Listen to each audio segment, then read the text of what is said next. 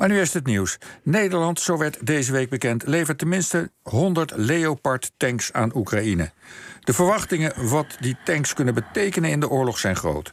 Er wordt gehoopt dat de verwachte opmars van de Russen ermee gestopt kan worden. Maar er schuilt een beladen geschiedenis achter die zoveel begeerde Leopard-tanks. Historicus en journalist David de Jong schreef erover voor het Financieel Dagblad... en is vanuit München, waar hij op een congres is, als ik het wel heb... Eh, te gast om ons alles te vertellen over die Leopard-tank... en ook nog inderdaad in München, de geboortestad van die tank. David, eh, goedemorgen. Dat klopt. Goedemorgen. Uh, we hoorden al van alles over die Leopard-tanks. 1 en 2. Ehm, hoeveel, hoeveel tanks gaan er naar Oekraïne? Wat, wat, is, wat is precies het plan? Uh, wie levert wat wanneer? Ja, dinsdag is aangekondigd, of hebben althans uh, minister Ollongren en Hoekstra aangekondigd... dat uh, Nederland samen met Duitsland en Denemarken 100 Leopard 1 A5 tanks aankoopt van Duitse industrie. Uh, en die aan Oekraïne gaat leveren. Dus het gaat niet om de Leopard 2. Donderdag heeft minister Ollengren aangegeven dat uh, vooralsnog Duitsland uh, ja, vanwege militaire gronden niet wil dat Nederland hun 18 Leopard 2 tanks uh, aan Oekraïne, of vooral, vooralsnog niet levert. Dat is een militaire afweging, zeggen de Duitsers. Want Nederland, uh, net zoals alle andere landen, leasen de tanks, zowel de Leopard 1 als de Leopard 2, uh, van het Duitse leger, van de Bundesweer. Um, en daarom moet de Duitse regering en het, de, de, Duitse Bundesweer moet toestemming geven um, voor de levering van die tanks aan Oekraïne. Ja. ja. Die, die, die uh, één tanks die zijn al wat oud. Hè. Daar werden deze week al wat grappen over gemaakt. Dat die uh, helemaal gerestaureerd moeten worden. Um, maar de, de, geschiedenis voert nog veel verder terug. Hè. We moeten terug naar de jaren 30 voor het ontstaan van die dingen. Maar 39 eigenlijk begon. Maar dat, het, is, het gaat om een voorgeschiedenis. Want het is heel belangrijk om duidelijk te hebben dat de Leopard 1 en de Leopard 2 en het prototype Leopard drie hele verschillende tanks zijn. Maar in 1941 werd Ferdinand Porsche werd benoemd uh, tot hoofd van de tankcommissie uh, door uh, Hitler. Ferdinand Porsche, natuurlijk beroemd toen al als de uitvinder en ontwerper um, van de Volkswagen. Um, had een prototype wat hij de Leopard noemde. Uh, hij heeft ook prototypes ontwikkeld zoals de elefant en de maus. En geen van die tanks zijn toen de tijd in uh, productie gegaan. Uh, dit waren tanks die ja, voor de invasie van de Sovjet-Unie zouden die ontwikkeld worden. Um, en de Leopard, het prototype waar het toen om ging, was een lichte verkenningstank eigenlijk. Um, gaat 20 jaar later naar, 19, naar 1965, toen de eerste Leopard 1-tank werd ontwikkeld. Die is ontwikkeld door de zoon van Ferdinand Porsche. Door Ferry Porsche, die toen uh, bestuursvoorzitter was van Porsche. Natuurlijk een sportautomerk, maar die eigenlijk de... Um, ja, de, de, wat zijn vader nooit voor elkaar kreeg, wilde hij eigenlijk ja. uh, gaan doen.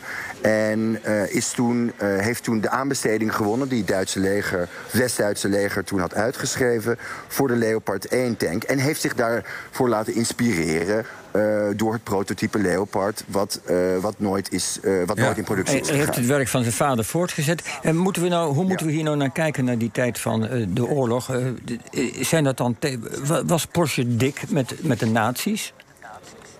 Uh, ja, Ferdinand Porsche was heel dik met de nazi's. Hij was uh, Hitlers favoriete ingenieur. Hij heeft natuurlijk uh, de Volkswagen ontwikkeld in opdracht van Hitler. Um, maar is eigenlijk tijdens de Tweede Wereldoorlog was hij hoofd van de tankcommissie. Mm -hmm. En um, heeft hij eigenlijk alleen maar de hele Tweede Wereldoorlog helemaal geen auto's ontwikkeld. Maar heeft hij wapens ontwikkeld. Vooral in de Volkswagen fabriek in, in Vallersleben, wat vandaag Wolfsburg heet. Uh, werden tienduizenden dwang- en slavenarbeiders aan het werk gezet om uh, wapens te ontwikkelen. Um, dat werd door, die fabriek werd toen uh, door uh, Ferdinand Porsche's schoonzoon geleid. Want intussen was Ferdinand Porsche uh, was de hoofd van de tankcommissie. En die, ja, wat een totale flop werd, want geen van zijn tanks zijn in productie gegaan. Ja, en die maar... tanks die dan in de jaren 60 gemaakt worden, die ja. worden door dezelfde familie gemaakt. Zit daar dan ook nog een foutrandje aan? Ehm, eh, het klopt niet zozeer dat die door dezelfde families zijn gemaakt. Hij werd door Kraus Maffei, wat nog steeds vandaag ook de Leopard 2 uh, geproduceerd, die de Leopard 2 produceert. en het ontwerp kwam, door, van, kwam van Porsche. de hm. motor werd door Daimler-Benz um, ontwikkeld. en dus het geschut door Kraus Maffei. Um, Kraus Maffei is dus vandaag ook nog steeds de producent. En kijk, Ferry Porsche was een, dus de zoon van Ferdinand Porsche was vrijwillige SS-officier. Dus in die zin was hij fout. En uh, hij deed dat samen met Friedrich Flick, wat een, uh, um, ja, een uh, veroordeelde oorlogsmisdadiger was en de grootste industrieel van Nazi-Duitsland. Ja, maar die, die Ferry Porsche had de contacten na de oorlog toch ook niet verbroken met zijn oude SS-vriendjes? Dat klopt inderdaad. In de bestuurskamer van Porsche AG in de jaren 50 en 60 werd Ferry Porsche omringd door uh, voormalig SS-officiers. En ook uh, liet hij zich ontzettend antisemitisch uit over uh, de, de, ja, de medeoprichter van Porsche, Adolf Rosenberger. Ja, en, en, en, en een ontwerp van die man. Met dat verleden. Ja, die tanks, die, daar, daarmee wordt Duitsland een soort hofleverancier van de NAVO. Had niemand daar problemen mee? Uh, nee, daar had niemand zozeer daar had niemand problemen mee. Het was belangrijk dat, uh, dat West-Duitsland als lid van de NAVO hun eigen tank uh, produceerde. En daar hebben natuurlijk alle NAVO-landen ook enorm van, van, geprofiteerd. Want je ziet nu nog steeds dat dus de Leopard 1 en de Leopard 2 met enorm succes worden, ge, ja, worden gebruikt. Maar, maar hoe kan dit dan? Want, want vlak na de oorlog was het aan Duitsland verboden door de overwinnaars om een eigen wapenindustrie op te bouwen en dergelijke. Wat, wat, wat, wat is er dan veranderd in die tussentijd? In, in de jaren 60 nou mocht dat weer wel. Nou, dat werd heel snel veranderd eigenlijk. Kijk, in de, in, in de strijd om de Koude Oorlog had Amerika natuurlijk West-Duitsland heel snel nodig.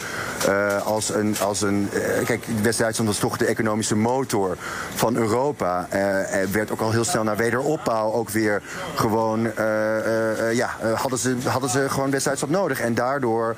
Um, ja, Amerika ook. vroegen ze al heel snel West-Duitsland erbij. bij de NAVO bijvoorbeeld. En toen zei de toenmalige kanselier Konrad Adenauer: zei, ja, oké, als jullie ons als, als NAVO-lid willen hebben, dan willen we ook weer ons eigen leger. En zo heeft West-Duitsland toen uh, de Bundesweer ook uh, opgericht. En uh, kijk, eigenlijk was het idee, het idee achter Leopard 1 was dat, um, dat Frankrijk en Duitsland samen een tank gingen ontwikkelen. En dat, ging toen niet, dat ging toen niet door. Toen heeft West-Duitsland zelf besloten om een aanbesteding uit te schrijven, de Bundesweer, waar toen de Leopard 1 uit is gekomen. En die dus, je ziet dat dus nu, hè, de eerste Leopard 1 ging in 1965 geproduceerd. De Leopard 1, eh, de 100 Leopard 1's die Nederland samen met Duitsland en Denemarken gaat aankopen van Duitse industrie. Die, uh, die, zijn in 1985 voor het laatst geproduceerd. Is de meest moderne versie van de Leopard 1. die wordt nu nog geüpdate.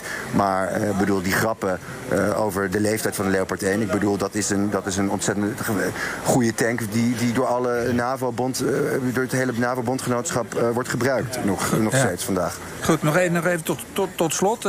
In, in Duitsland ja. lijkt het, de levering van die tanks moeilijker te liggen dan in alle andere landen. Ja, Denk je dat een beetje vergeten verleden, waar dat foute randje aan zit, dat dat daarmee te maken heeft? Nou ja, kijk, er werd de hele tijd, de hele maand januari, werd er heel abstract gesproken over de geschiedenis. Hè? Als het ging om waarom Duitsland zo wijfelend tegenover, het, uh, de, ja, tegenover de levering van de Leopard 2 uh, tanks stond. Ten eerste, daar ging het om. De Leopard 1, dat is dan nu gesprek van de dag. ja, kijk, dat, dat heeft mee te maken natuurlijk met de Tweede Wereldoorlog, met het Derde Rijk. Maar ook natuurlijk met de deling van Duitsland. Die natuurlijk gewoon, eigenlijk is Duitsland bestaat pas uh, eh, 32 jaar in zijn huidige vorm. En was natuurlijk Oost-Duitsland eigenlijk gewoon een satellietstaat van de Sovjet-Unie. Daar is nog, dat is nog e- enorm, er ligt nog enorm oud zeer ook. En ook de, de, Duitse. De, gedachte dat er weer Duitse tanks in, uh, voor de grenzen van Rusland staan. Dat roept natuurlijk enorm pijnlijke herinneringen op voor Duitsland. En dat is ook, is ook voorstelbaar. En daarom zijn ze voorzichtig. Maar je merkt nu wel dat Olivier Scholz.